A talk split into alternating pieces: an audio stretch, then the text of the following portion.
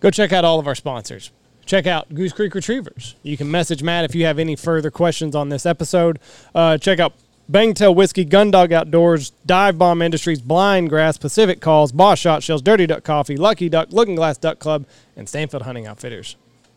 All right, we got the dog whisperer himself, Mr. Matt Peel from Goose Creek Retrievers. This is our summer uh, dog training session, and uh, we focus on just dog training for the puppy that you just brought home. Puppy's eight weeks, and uh, we talk about the things that you need to start doing for it to get it ready for the season.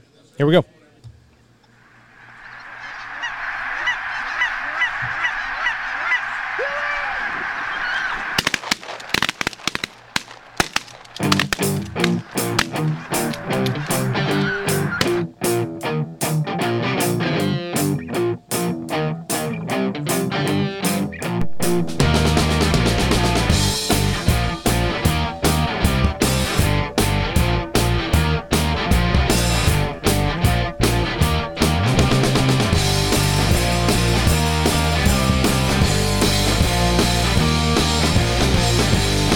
All right, let's rock and roll. Here we go. Three, two, one.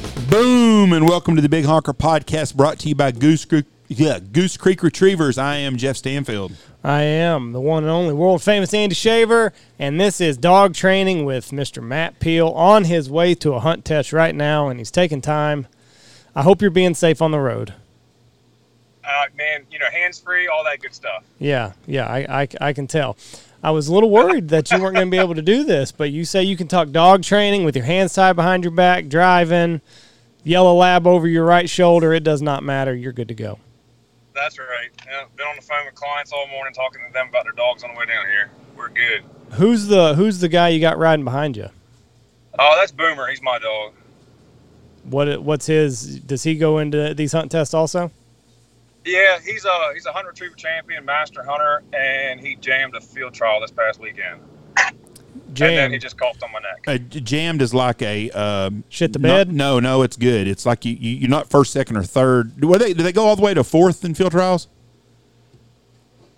Yeah, so it, he second, but got called through all the series and did good enough to finish. You know what I mean? Like, Yeah. um, it's like in theory, I guess you call it fifth place. Yeah, it's not a participation. You've you've done something damn good. A jam is very that's very commendable. I thought you meant like my Benelli Nova and jam Yeah. that way. No, no, no, no. It's a there's nothing. There's no shame in getting a jam in a field trial. Yeah, that's right. That's right. I appreciate it. All right, so we left off. We've got the new puppy.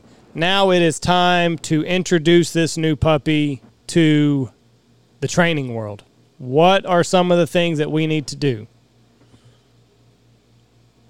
Uh, so I start my puppies introduced in treat training, and uh, we just learn to sit, learn how to put your butt on the ground for a piece of treat, piece of their food, um, and all I do to do that is kind of just hold it over them until they like kind of rear back and their butt hits the ground. And say the word sit. It's super super simple, and I like learn it in like 15 minutes. Super easy. Um, go from there and then use the same treats. And I teach a lot of place training because it helps with steadiness later, or especially like if you're hunting a blind. And uh, lower them onto the place really low. You don't want them jumping off anything high with uh, treats. And that's kind of really what I start doing. You can start molding them into like coming to heel with the treats, just kind of spinning them around, walking them. Um, you know, most people know labs love their food. You can get a little bit to do quite a bit with just a handful of kibble. So you start out sit, you hold it over their head, tell them to Have I lost sit. Go ahead. I'm sorry. I did not. I didn't mean to break you up. Um, I'm in the middle of like East Jesus, Virginia. So, Yeah. um, but yeah, so just hold it over their head and until they like kind of rear back and, and like if you kind of push them without pushing them, in other words, like use their natural desire trying to get the food from you, that'll they'll like kind of sit their butt back on the ground. And I always follow up everything with the command again and good. Good's my like, you know what, you did good. Um, so it'd be sit, their little butt will sit down, good, sit, and give them the treat. And then, so one thing I didn't do with Lube, I kind of did, but I didn't do was place training. I think that's important, especially if you're going to have a house dog, because I think they need to know where to go. Um, Absolutely, man. Um, you can ask Josh. He's at my house all the time. My dogs are all in the house, and they all sit on uh, like Kuranda beds, and they don't get off until you know they're told to. And it's just because I started them when they're little, and they just think that that's where they're supposed to be. So, how do you uh, puppies obviously get bored? How do you teach them that this is where you go when you don't come to me until I call for you? Uh, just through repetition, um, and keep your training sessions short, like three minutes, five minutes at the most, um, because you don't want them to get bored. You want that you want training to be like the most fun that they could ever have ever in history. Um, and I, you know, I, I really like building a lot of drive in puppies. So if I have a drivey puppy that already likes to retrieve, I'll mix in treat training and and like the little obedience, here, sit, everything like that with retrieves, and have a little canvas bumper. Um, yeah, I got one right here. So like one of these deals. Yeah. Um, because canvas will teach a puppy to hold it longer, because their teeth will lock into it a little bit better, and they won't be as as apt to drop it. Um, and I'll you know get them on place and make them sit there for a second, and then good, and then okay, throw them the bumper. You know, hey, pup, up, up, up, get them coming back, and then we go right back into treat training. Put the bumper away, treat training. It just keeps it keeps it exciting for them. So, okay, now let's go. Okay, so we've got we've kind of got them set. Now let's start talking about throwing bumpers. Do you recommend for the puppy? Do you use wings? Do you, is it all canvas bumpers? What do you what do you recommend for this new pup? Man, when, they're little, it, anything that they'll pick up, like a, a rolled up sock, a uh, I, I buy white tennis balls. They're really hard to find, but I buy white tennis balls and play with puppies with with white because they can see it very easily. Um, sorry, Boomer. Um, just anything that they like to pick up. It doesn't matter really at that point what it is. Just it's the motion, the repetitive motion of you. You chase it, you like it, you get it, you bring it back to me. You're a good boy. Right. So anything. It it, it doesn't have to be a bumper. Doesn't have to be a wing. Just anything that they're comfortable picking up. Yep. Yep. And then what do you Um, what? I'd like to introduce them to birds uh, if you can get your hands on live pigeons. Um, but the live pigeon deal, uh, you can create a monster too. Um, if you show them too many live birds too young, you can make a dog insane. what do you um, what do you mean? Like they won't go after a bumper? Well, I mean, yeah, you can you can do that, but that's the least of my worries. I can make you pick up a bumper later. Um, it's it's really you can just make a dog berserk, like bird crazy. Uh, I the, the little dude looking over my back, my shoulder there, until he was like, I don't know, four months old. Uh, he never saw uh, anything other than a pigeon, really, and he he's a he's a little drivey. I'll just say that he's Right. not for the faint of heart. Right. So, so Um, should you use a, a pigeon as like a last resort? Maybe. No, I, I like to get puppies on pigeons. If you can get a hold of them, like, you know, find like an Amish guy or like a farmer with a barn, you can catch a couple pigeons or find some guy to, to buy one from. Um, but just it, you know, like use it with, use it like salt on your food. Use Right. it sparingly. Right. That makes sense. Um, so what are we doing with the, with this when we're when we're throwing the the bumper or the sock or whatever? Is it four or five times and then the puppy goes up, or what do you like to do? I man, like two or three times, um, j- literally just two or three times, because you don't want to. Again, you want to kind of have an even mix um, with like your obedience training, treat training, everything like that. But you also don't want them to get bored because if you just if you do anything too much, it's not fun anymore, right? Right. It just becomes work. And when they're little, it, it, we want it all to be fun. Every every last bit of it needs to be the most fun that they've ever had. Um, so two or three times, you know, some high drive puppies, four or five, just to you know, I hate to say just to tire them out, but um, always quit before they get to that point. That's like where it kind of turns into a balancing act of like, well, he's he's really high drive, so let's throw him a couple more, but we don't want to throw it for him until he doesn't want to go get it anymore, or he goes to it and just lays down and just screws with it. Right. Yeah, it's like a balancing act. You'll find out with your dog very quickly, like what their threshold for activity is with that, and just kind of stick to that. So what's the age frame of this? So say you bring a puppy home at eight weeks, you want to start this relatively quickly, right? Yeah, I'm so I'm of the the the nature of I like to build drive. Um, I tell all my puppy buyers and my clients that call me with puppies that are going to send them to me later. I, I would I can always put the brakes on your dog. I can make him sit there, Mhm. but I can never make him want to retrieve any more than he wants to retrieve when you send him to me. So well, I mean you can, but not you're not working with a lot after that. Right. So if you just you know if you obedience him to death, um, then that's what you're gonna have. You're gonna have a really obe- obedient dog that kind of likes to retrieve. Uh, I'm of the the nature of I would rather have a dog that really, really, really likes to retrieve, and then work on obedience after that, um, or you know work on more obedience after that. Um, so again, it goes back to like the balancing act. Dog training is it's like a teeter totter that you're trying to get to sit still in the middle.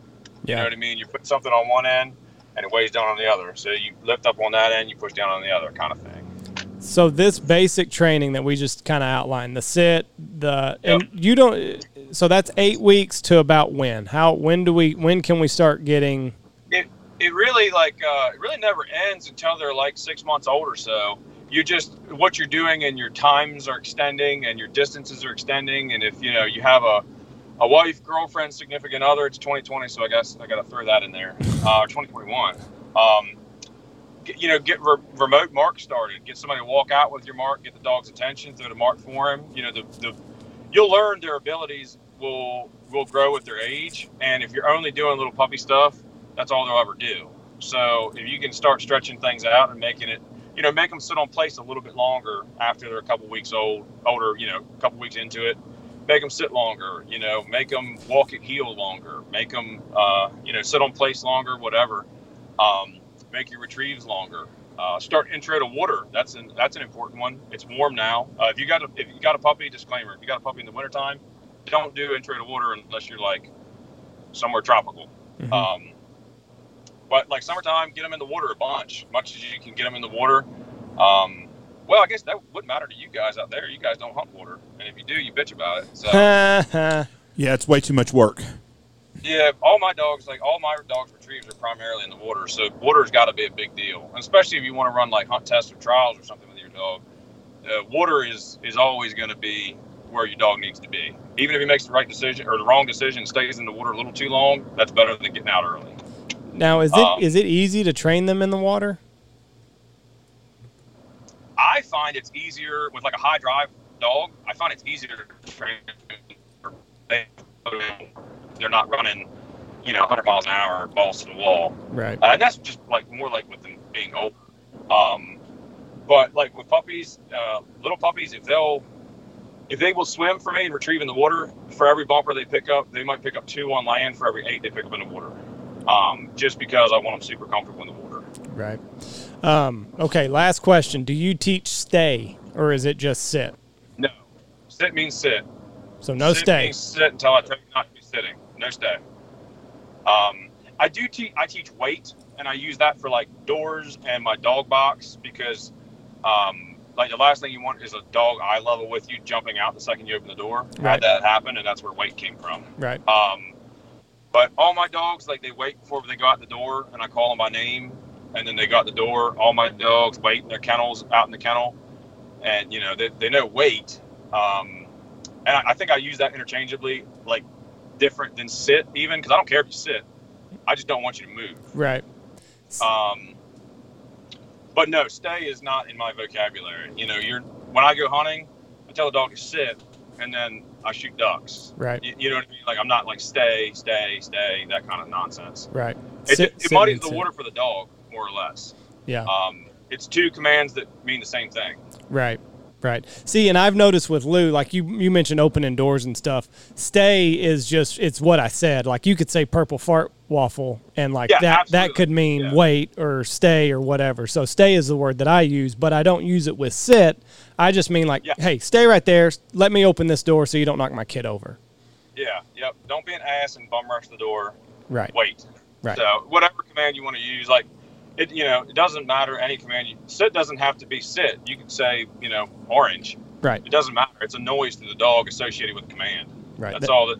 That's all these dogs base all of their learning off of is noise and body language and things like that associated with a command. That's all it is. So how would you teach wait? Like, do you? Because I mean, that's just kind of something like I say it, and like he doesn't move, and I don't hit him on the top of the head. Is basically how I think he learned it. Honestly, that that's what I do. Like little puppies, like when they try to bust out of a crate. Now I don't like hit. When I say I hit them with the door, I don't mean I hit them with the door. Like don't call PETA. Right. But like when they try to push forward, push the door back. Wait. Mhm. They try to push forward, push the door back. Wait. And then very quickly they don't like the door pushed in their face, and then they're like, "Oh, I should probably just stop doing that." And then they stop, and then you let them out, and that's their reward. Right. They wanted to get out. They got out by doing it your way, and then they learn again in like two or three days. I should probably just wait. Makes sense. Makes sense. All right, bud. It has been 15 minutes. You're on the road. Best of luck at this hunt test. Is it what is it? Friday, Saturday, or when? When are you going? Uh, Saturday, Sunday, I'm going down here for a couple days. I'm picking up a client dog uh, on the way down here, and then I'm going to train with a buddy of mine for two, three days. Um, Connor, you guys. It's not him. that asshole Connor again, is it? Yeah, it's fucking dickhead Connor. Yeah. um, so I'm gonna train with his, hi- him and uh, his place, and then we're gonna go to the test together on Saturday and Sunday, and then I'm gonna head back to Maryland, I guess Monday. Well, we wish you the best of luck, my friend. Be I safe on the road. I know you're killing it right now. You're doing awesome. So keep going, bud. Appreciate it, guys. Thank you. All right, bud. Talk to you I'll later. catch y'all later. See ya. All right, bye. That is dog training with Matt Peel.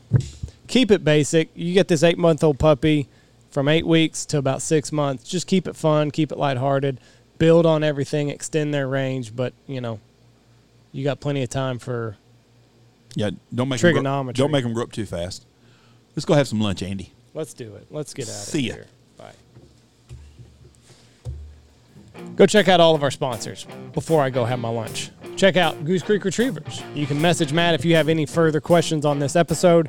Uh, check out Bangtail Whiskey, Gundog Outdoors, Dive Bomb Industries, Blind Grass, Pacific Calls, Boss Shot Shells, Dirty Duck Coffee, Lucky Duck, Looking Glass Duck Club, and Stanfield Hunting Outfitters.